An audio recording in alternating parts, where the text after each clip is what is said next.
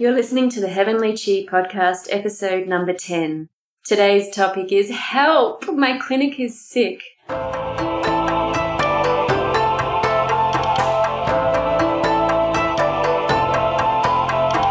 everybody, I'm Claire Pyers. And I'm Fee Kitchen.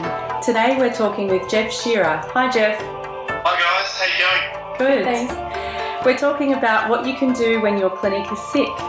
He has been in practice for twenty-two years and has recently relocated his clinic to Newcastle in New South Wales, Australia. His clinic website is w w w dot evolve natural medicine dot com dot a u. Jeff has run businesses ranging from mobile massage through to multi-practitioner T C M clinics. He's made a lot of mistakes and learned a lot of things along the way. He uses this knowledge as co-founder of Ethical Practice, which is a business that supports health practitioners to develop their practice in a way that is in sync with their values. You can find out more on the website w w w dot ethical practice dot net. In September, he'll be hosting a week-long retreat in Bali called Love Your Practice, which is designed to make your practice rock whilst you have time to chill. The Heavenly Qi Podcast is produced every week for your enjoyment and professional development. Show notes and continuing professional development resources are found at w w w dot heavenly qi podcast dot com. You can add Heavenly Qi Podcast to your favourite R S S feed or iTunes. You can also follow us on Facebook. All links are in the show notes. We hope you enjoy today's show.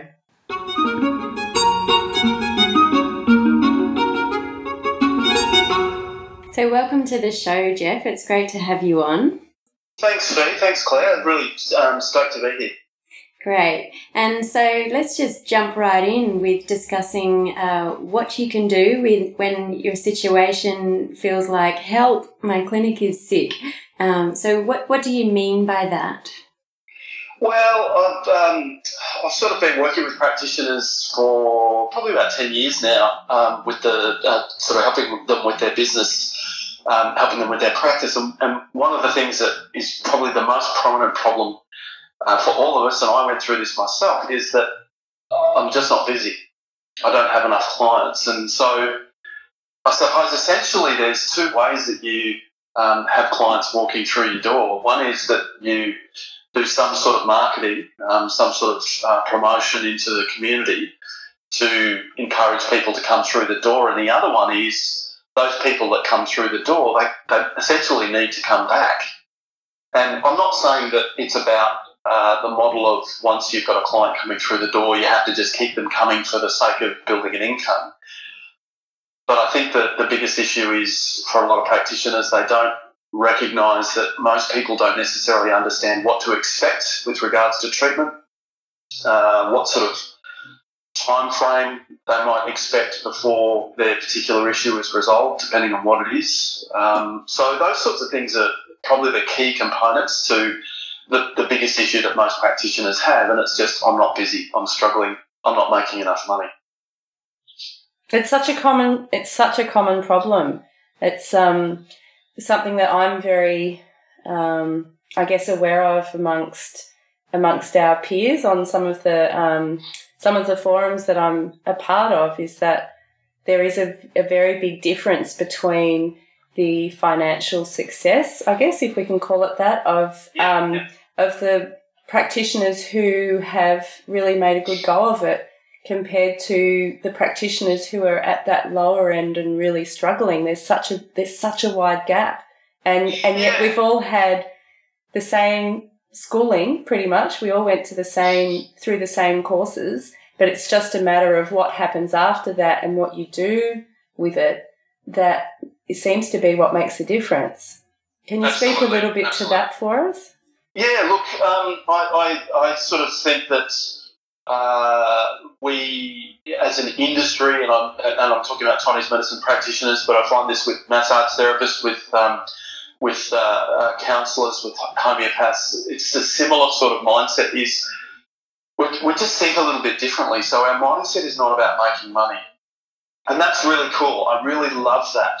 However, we kind of go to the other end of the spectrum where we are kind of uh, afraid of money and we don't want to have anything to do with money, and we want to give people treatments for discounts or give them for free, or we don't want to tell someone that they potentially need to come back because we don't want to appear like we're being too salesy. And essentially that's our, our you know, that's taking it to the to the other end of the spectrum where it's a, a weakness rather than a strength. And so, I mean, I, like you, Claire, I've, um, uh, you know, recently just spoke to two uh, practitioners in the industry who are doing training for practitioners, and um, they're a, a couple of, the, of what I consider the greats of our industry, and yet they're still struggling to see, you know, ten to fifteen clients a week. And, and that breaks my heart, because we as a, particularly as a T C M industry, we have such a gift, Um, such an amazing potential to be able to help people with so many different things that the community in general don't even know about. And there's all these practitioners that are basically sitting around hoping that their business is going to get busy, and that, and that it doesn't, because that, that's not what makes it busy. Yeah, I've I've definitely experienced both of those issues, and I've worked in clinics or run my own clinic and done multimodality clinics and worked for other people in, in a few different locations. And um, it's a really interesting area to explore, because also if your treatments are really effective and people don't need to come and see you for very long, then um you're going to have less patience if you're not getting a lot more through the door, and yet it's not because you're not good at what you do. Well, I think that I think that you know, there's there's a, there's merit in your your comment there, but I'm I'm not convinced that that's actually the case. Um, uh, look, I, um, I, I certainly can find you can treat someone four times and you resolve the issue, but generally we miss the opportunity of educating people about wider things um, with regards to their health. So I don't just do acupuncture with my clients. I don't just do herbs. I talk about diet a lot. Um, so I look at not just giving clients diet advice, but actually creating strategies around facilitating the change that they need to make and they want to make. And generally I find as a result of that, that ends up Um, increasing the time that someone sort of sticks around, because they realise, hey, look, I came in with a shoulder problem, but I've actually got um, a, a, an issue with sleep, or I've actually got an issue with my bowels that I didn't actually think was really an issue. I just kind of thought it was just the way it is. And we kind of miss opportunities in that regard. And for me, it's, again, it's not so much about um, someone coming through the door, turning them upside down and shaking them so you can get as much money out of them. But it's about recognising that anyone that walks through my door, I can help in some way, shape or form. And anyone who walks out my door, I can still help, regardless of whether I've resolved their issue. There's still more that I can do. And I think um, just elaborating a little bit more on that, I think the idea that once you've fixed the problem that they're coming for, that you never need to see them again, I think there's a really big, um, a really big gap in in the sense that, you know, they've showed an interest in fronting up for treatment with you as a practitioner, and that um, and that they've chosen Chinese medicine over, you know, physio or chiro or seeing their G P, or maybe they've been there and that hasn't sort of solved their problem. Um, but but there's going to be other things that are going to happen to that person, um, you know, regardless of whether or not you've done a... Um, a treatment that supports, you know, if someone comes in, if we use that example, if it's a sore back, I've got a sore back, we fixed it in, you know, three sessions or four sessions. But I, you know, I always like to say, okay, well, we want to, we want to try and address the reason that your back got sore in the first place, because often yes. It's not the first time their back got sore, or even just, you know, speaking to them about seasonal related things. Like at this time of year, is a lot of people that, you know, they know that they're going to get sick at some stage, or, oh, I get tonsillitis at least once a year. And so there's opportunities there to um, to let them know and to offer to offer a wider range of um, of solutions for their for their problems, that acupuncture is not just for the one thing that they came in for. And I think... Yeah, I think you did right. Yeah. Sorry, you were going to say I interrupted you. Ah, I was just going to say that, um, yeah, I think that's where a lot of those missed opportunities are, and that, you know, Chinese medicine is a full system of medicine, but a lot of people don't know that. And even, you know, even I've got, You know, I've got patients who've been coming to me for years and they consider me to be, you know, in some regards their first port of call. If something's gone on, they'll email me and say, what do you think? You know, what what should I do? Should I come to see you or go to my doctor or what? Um, but even then, sometimes they'll be like, oh, you know, I had to go and get a root canal because I had a toothache. And I'm like, oh, what, you know, you could have you could have texted me. I could have said to you, hey, these are, you know, these are some other things that you could do that might be effective. And so, yeah, I mean, I in some ways I see that as a failing in my patient education. Absolutely, yeah, I agree. I agree. And I think um, if we go back a couple of steps to the reason why, you know, practitioners find their clinic is sick and they don't have clients coming through the door, essentially that's about marketing. And so for me, I, I find as soon as you've mentioned the word marketing, practitioners sort of start to um, move towards the corner and, and try to get away. But for me, marketing is essentially about education. It's educating the public about what we do, how we can help them, what potential benefits might come from that. And for me, I think that we as an industry have a responsibility to educate the public. And so for me, my marketing, my primary concern is to educate the public. My secondary concern with any marketing that I do is that then someone comes to see me. So if I think about how I put my marketing material together, and rather than it being hardcore salesy with the yellow flashing lights and all that sort of stuff, and focus purely on particular issues and then explaining that acupuncture and Chinese herbs and diet and exercise and lifestyle advice can be significantly significantly beneficial in these particular issues and maybe source some research articles, even if that person doesn't come to me, a light goes off in their head. What are some of your main platforms that you choose to spread your education through?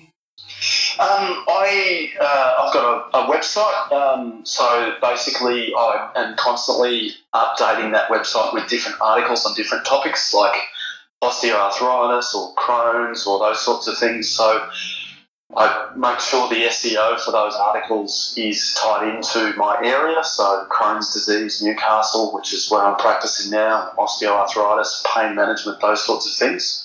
So it means when someone Googles those things, they're more likely to come up with something from me. Um, I'm, I'm big on basic flyers with specific information on. So I've got a flyer that's about pain management, I've got a flyer that's about women's health, I've got another one that's about digestion, and I've got another one that's about mental health. So I distribute those around local cafes, uh, gyms, yoga studios, that sort of thing. Um, but the other aspect is actually educating other practitioners about what we do.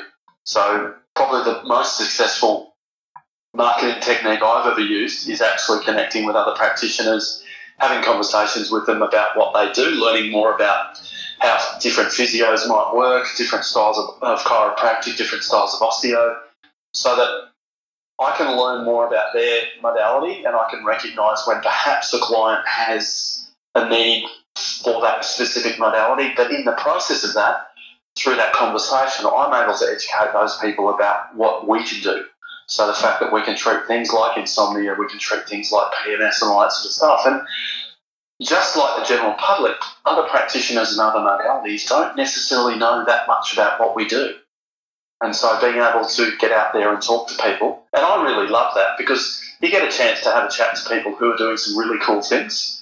Um, sometimes you meet people that you know, maybe don't, don't resonate with, and then other times you meet with people that potentially become lifelong friends. Um, so for me, I think the biggest aspect of marketing is we just need to get out into the world and start to talk about, you know, the, the beauties and the benefits of, of what it is that we do without that sense of feeling like we're being pushy or we're trying to be salesy or any of that sort of thing, just educating the public in general.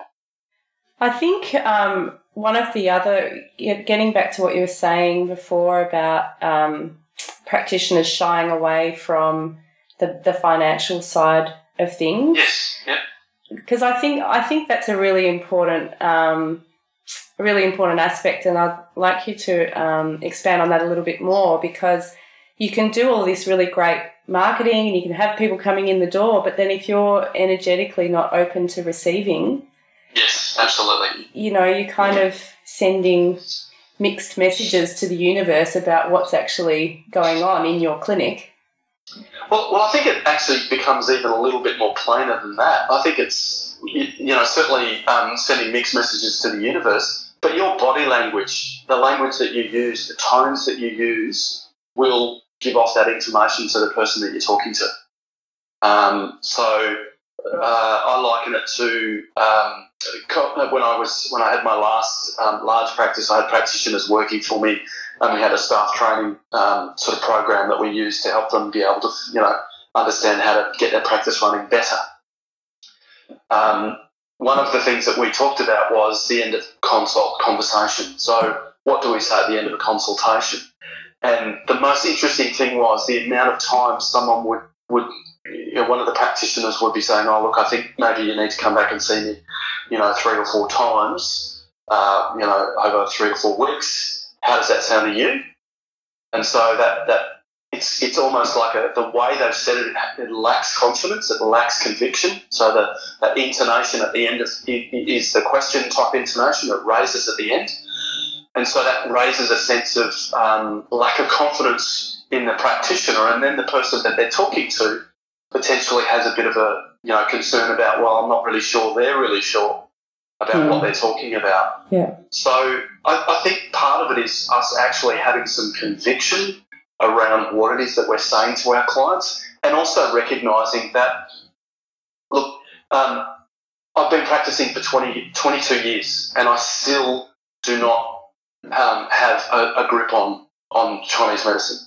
Um, I still struggle from one day to the next as to whether this is going to work or whether that's going to work. Certainly I've got experience, I've got knowledge in the industry, of, uh, you know, I get good results, but I still have areas that I struggle with. And so we have this sense that if we lack confidence, then we're not good enough.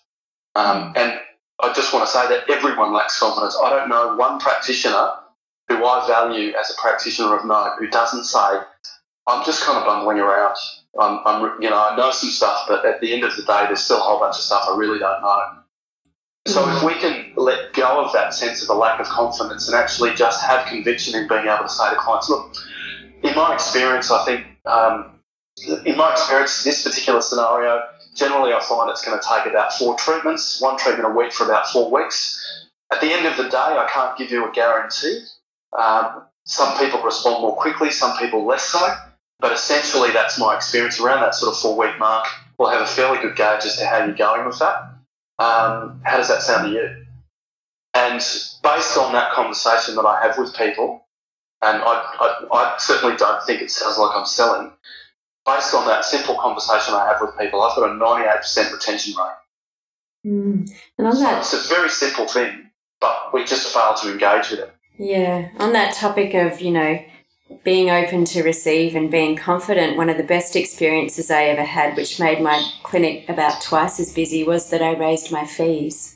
Yes, yep, absolutely. Yeah. Um, that's that's a that's a conversation I had with someone, a, a, a lady I'm working with in Adelaide just yesterday.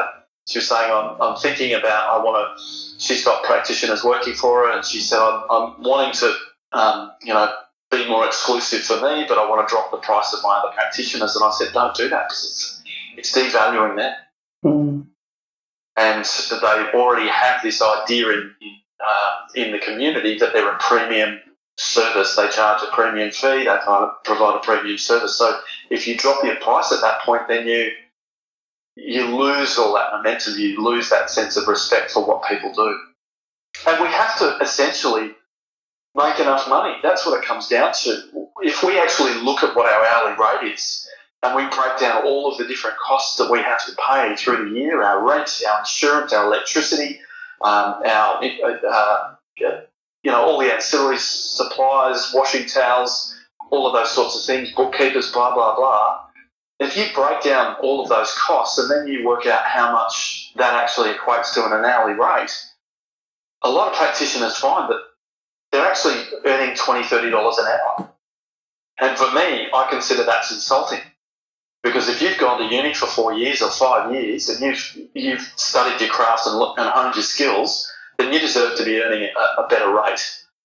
The other thing I think is a mistake that happens is people keep their rate low and they have to work more to make enough money, and then they burn themselves out. And they get ten years down the track They can't stand, and I went through this myself. I got to a point where I just could not stand to listen to one more person's problems, and that was because I just saw too many people. Um, I was too ambitious with what I was doing. Um, it certainly wasn't based on price. Um, I, I still charged it. I was still charging a reasonable sort of rate, but it's about understanding that that, that rate needs to be the right rate so that you can actually survive and make a reasonable income. Um, to be able to survive and, and be able to go on holidays and take time off and not be working seven days a week, that sort of thing. Well, I guess that's another one of the common struggles for Chinese medicine practitioners is that there are practitioners who have enough patients coming through the door, but like you say, you know, they're busting. They're, yeah. You know, they're killing themselves by working ridiculous hours. They're not walking the walk. They're, you know, yes. If they were their own patient, would they endorse working you know, such long hours? And I think that's a really big trap is, you know, how do you get out of that, how do you get out of that, um, that trap? Well, you know, how, how do you put your prices up?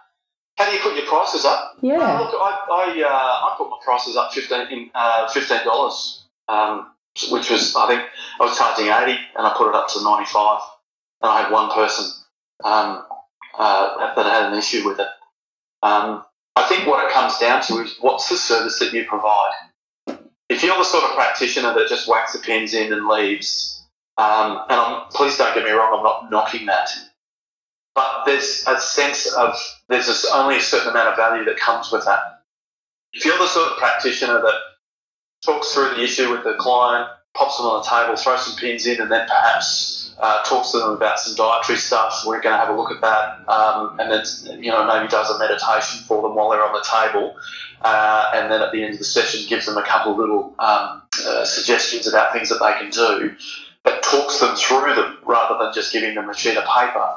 Then there's a there's a greater value in that. You're taking the time to spend with people, and people really do value time. Um, and again, don't get me wrong here, I'm not knocking chiropractors, but they get a bad rap from that for that ten-minute turnaround or five-minute turnaround, crack, crack, you're out.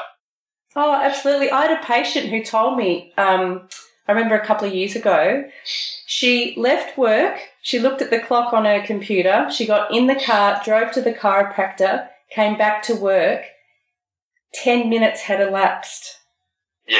And that was her, t- including her, you know, couple of minutes in the car either way. And she was just, at that, t- you know, at that moment, she really just went, ah, I don't know that I really, you know, it really made her pause and reflect on what she was actually getting for her money. Well, exactly. And I think it comes down to the to the consumer making the choice. As I say, I'm not knocking the chiropractor that does that. It's just not the way that I think and it's not the way that I want to practice. I want to be able to connect with people. I want to be able to have conversations with them. That actually gives me a greater sense of uh, connection to what I'm doing rather than feeling like I'm in a production line. Um, and so if I do that, I'm providing a better service. If you look at most practitioners, uh, apart from, say, massage therapists, you look at uh, doctors, you look at osteos, chiros, most of us, um, physios as well, most of us spend a lot more time with our clients than those do. Mm-hmm. And if you look at the difference in rates, you'll you'll find that for the time that we're spending with our clients, we're vastly undercharging. And yeah, I'm not suggesting cheap. That we necessarily need to take that into account and double our fees. I don't think we necessarily need to do that. But I think we also need to value what we do and charge accordingly. You know, I've got to say the one thing I think that the chiropractors do well, if we're you know, if we're talking about the chiropractic model, is they do a really good job of seeing people as often as they need to. I Absolutely. think, you know, there's a lot of, um, you know, you look at a lot of the research that's done around acupuncture, you look at the way that acupuncture is done in China, for example. Yep.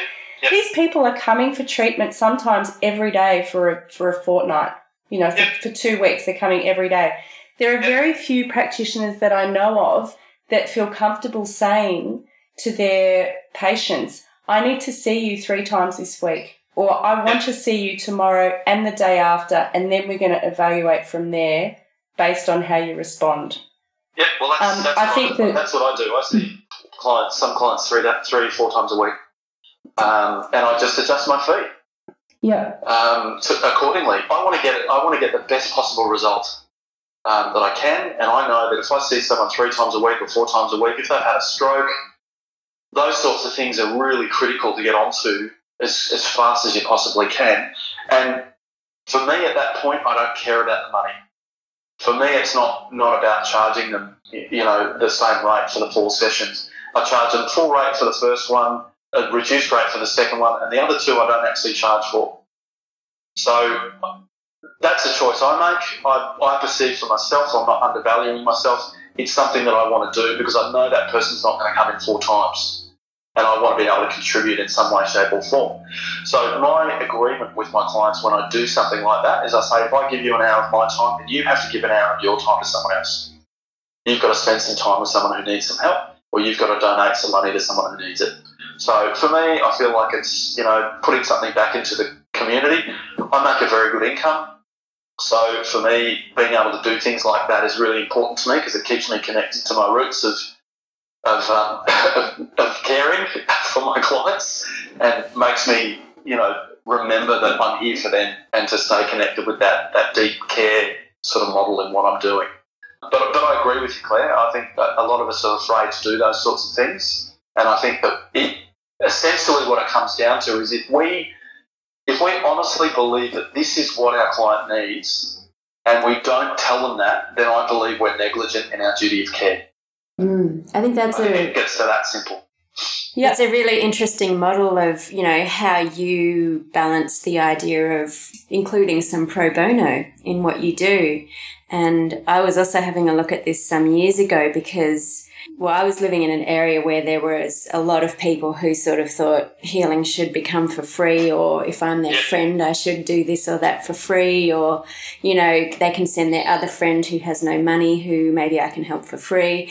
I thought, well, how can I do this? Because I don't want to just say no to all the pro bono work, but then I don't want to say be um, expected to be saying yes because I did under certain circumstances. So I set up a program which I ran every quarter of the year, every three months, and I allowed people to apply with eight hundred words of writing to receive, and one person, one person would win a course of eight free treatments. And it would be based on their words of their what were their health issues, and I could peruse all these applications and I could really honestly choose the person who I felt I could help the most, knowing that they weren't going to be exchanging money with me. Yep, and then absolutely. they yep, would they would they would get the um you know the the scholarship or whatever it was, and um and then a few months later I'd run it again, and so every time people brought up this idea of, you know, pro bono, that I could direct them to apply for this course. Yeah. Um, it ended up not working out though, because the management of where I was working initially supported the idea, and then when money got tight for them, they tried to cancel it in the middle of someone's course, oh, which was really, really unfortunate. Um, yeah. But it definitely made the conversation with the public easier for me when it came to what kind of discounts can I offer, or, you know, can I do a freebie here and there? Well, I, th- I think you've, you've kind of struck on something that's a really interesting point there, is when does the discount conversation happen and why does it happen?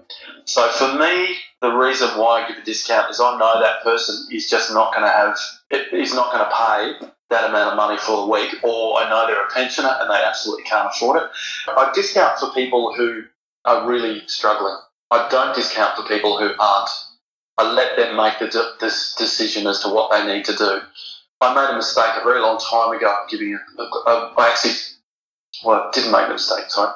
It was a conversation I had with a client for who I was treating for a number of years, who was always complaining about how she didn't have much money, and I did end up giving a little bit of a discount from time to time, but I was a little bit uh, – I generally don't like the discounting model. Um, I think people do need to sort of pay what they need to pay. And it ended up that uh, a couple of months down the track that she sort of said she just bought a house and she paid six hundred thousand dollars in cash for it. Yeah. So I also think it's important to recognise that sometimes people might cry poor, but they aren't necessarily. And I also want to point out, Um, I think this is a conversation I had with someone recently is uh, a practitioner recently was talking about, oh, someone does, just doesn't value their health enough to spend the money. And I think that's a really um, unfortunate way of looking at things. I think people have the, re- the right to make a decision as to whether they're going to do X or Y, and for us not to judge it, for us to just take that whole sort of uh, ego around health out of the equation and not get involved in it, and just sort of say if someone decides not to come and see me, that's totally fine. Leave it at that. Yeah, I've got a – I think I have my um, maybe a, a slightly different opinion. Um, I used to give discounts. Um And then I decided I wasn't going to do discounts anymore. Um, and so what I did was when I renovated the clinic um, and spent an extraordinary amount of money in the process, um, it really made me, you know, have to get real about money for a little while. But I just thought, you know what, I'm not, I'm not going to discount, but there, you know, we have got a space in the clinic where we've got um, a multi-bed setup. Yeah. We call it our open room acupuncture, and then you can have yeah. up to seven people in that room, and then that allows for people who don't have the financial means to come yes. to the clinic. No one has to have any conversations about discounting. There's no awkwardness or uncomfortableness. Yeah. This is the price. You know, the concession rate is um, about to go up, but it's twenty-five dollars, which is yeah. we, we are... almost half the price of one of the multi-bed clinics that's around the corner. Yeah. Um, but, you know, one of the interesting things is that the people who come to that to those sessions are generally people who are working full-time. Yes. We, we, we're getting people who are pensioners, people who, um, you know, maybe part-time workers or people who don't have necessarily as much money. They, you know, a lot of the time what they say to us is that, no, I want to have I want to have the private consults. I know they cost more, but yep. I want to come to it. They, they, they don't want to come to it, which is fine, but it means that the people who, you know, if they're wanting to spend their money in other ways, that's fine by us. It allows us to offer a service where everyone can feel like they're in a space of integrity. Absolutely, yeah. And certainly for me, I don't discount. Um, in the sense of if someone comes in and I think, oh, maybe they can't afford it, blah, blah, blah, blah, blah, unless uh, unless they're a, like, you know, they're a, they're a pensioner and they're really on the line, I don't generally discount. I will um, give an extra session, but I, I generally try to keep my, my rate as my rate. So my, my rule of thumb is thirty paying clients a week, and then anything over that I'm happy to play with. Um, so if someone needs to come and see me, you know, once, once if they can only afford to come and see me once a fortnight, and I know they're really on the bonus of their backside, then I can quite comfortably and happily say, come in for an extra session, I won't charge you for it. So I, I think it's, for me, I sort of think of that discounting mindset of I prefer to give someone an extra treatment for the, and pay the same fee, um, but just not charge them for the second, rather than sort of say, okay, I'm only going to charge you forty dollars. What do you say, Jeff, to the practitioners who are out there and they're having this little conversation in their mind, a little reaction to all of this, and they're just like, oh, it just sounds too hard. Are there, are there people who aren't cut out to be business owners, or not necessarily that they're not cut out for it, but that they would have a better experience as a practitioner if they were working in someone else's clinic? Absolutely. Um, I, I think that generally the landscape of the industry is gradually changing, um, but certainly when I got out, there wasn't really any jobs available. And so you didn't really have a choice. It was basically start your own business in some way, shape or form, um, or go and do something else. So I, I, I do agree. I think that um, there are some people that, that maybe the, the business owner thing is not necessarily the way to go, and that working for someone else um, might be a better way to go. I think the hardest thing with that is that I think that, um, you know, natural medicine practitioners, we're all, we're, we're a really interesting bunch of people, and we've got such a massive diversity of opinions and ideas on Chinese medicine and on practice. And I think the hardest thing is in that situation to find someone who would be willing to employ you um, that you can make that connection with on, on those sort of ideals and values. Um, as I said, I've, I've uh, employed practitioners in the past. Um, I'm very, should we say, anal about the way I think a practice should be run and the way clients are treated, and so we were very specific about how we wanted our clients to be treated by the practitioners that work for us. Um, I don't mind so much about what they do in their style, if they want to be Japanese in their style or whatever. That doesn't bother me so much, but um, the, the day-to-day, you know, greeting of clients and, and dealing with the admin of clients had to be very specific. Um, but I, I think you're right. I think it's, it is that sort of situation where you've got to find the right person. I know you, and you've got practitioners working with you, Claire, yeah. um, and the, you know, we've talked about the idea of, you know, different ways of training and that sort of stuff. Um, I think it's about trying to work out a way that there is a, a blending of, you know, practitioner and employer, um, which I think a lot of practices don't go through that process of of having those conversations and working out, well, where are you coming from and what do you think? I mean, I, I worked in practices where people would turn up in thongs. And, I, you know, whilst I, I understand that mindset, the public doesn't. And so we need to present in a professional way if we want um, the public to, to see us as professionals. So those sorts of things need to be overcome, and I think sometimes practitioners struggle with that stuff as well. So I'm not sure if I really answered your question that well, but no, I think um, yeah, no, I think that's really um, all of that's really relevant. Um, I, I think it's, you know, as you say, there's not really that many jobs around, and and jobs is in in the sense of, you know, as you as you mentioned, I have practitioners here and I employ them as staff. You know, they're on yeah. they're on the payroll, they get pay slips. You know, it means that they can, you know, go for a car loan or a mortgage or, you know, all of that kind of stuff, which is just almost no one in our industry has, you know, is, is offering that. So I, I guess I Absolutely. offer it because I want to see more of it.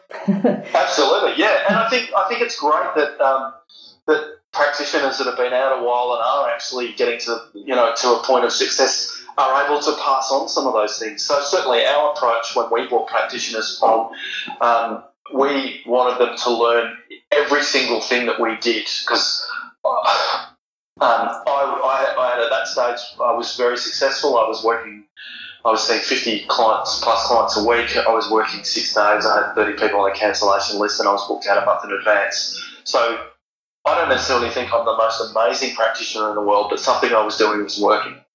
So what we did is we broke down every single thing that I did, um, down to how I answer the phone, how I greet people when they come through the door, and we created a staff training program around that to then try to have anyone that decided that they wanted to come and work with us, that they would have a chance to get to a point where when they wanted to leave, and inevitably they will, they can go out on their own and, and survive and succeed in the world. So I think it's important that um, as we get on in our years in practice, that we start to share with other practitioners the different things that we've found have worked and the different things that we haven't, so that our industry can grow. Um, we are just a fledgling industry in the grand scheme of things at the moment in this country and also internationally, and we have the potential to change the status quo of the way healthcare is delivered around the world. And the only way that happens is if we get more people coming through our doors being able to receive, you know, the, the, the skills that we offer. And the only way we do that is if we act in a professional way, if we manage things in a business way, um, if we communicate and educate our, our clients in a way that they understand. Um, this is the way that we can change things. Um, and as an industry together, if we work together, um, I think we have a great potential to be able to really see some significant changes in the next ten years, twenty, ten, twenty years. Jeff, um...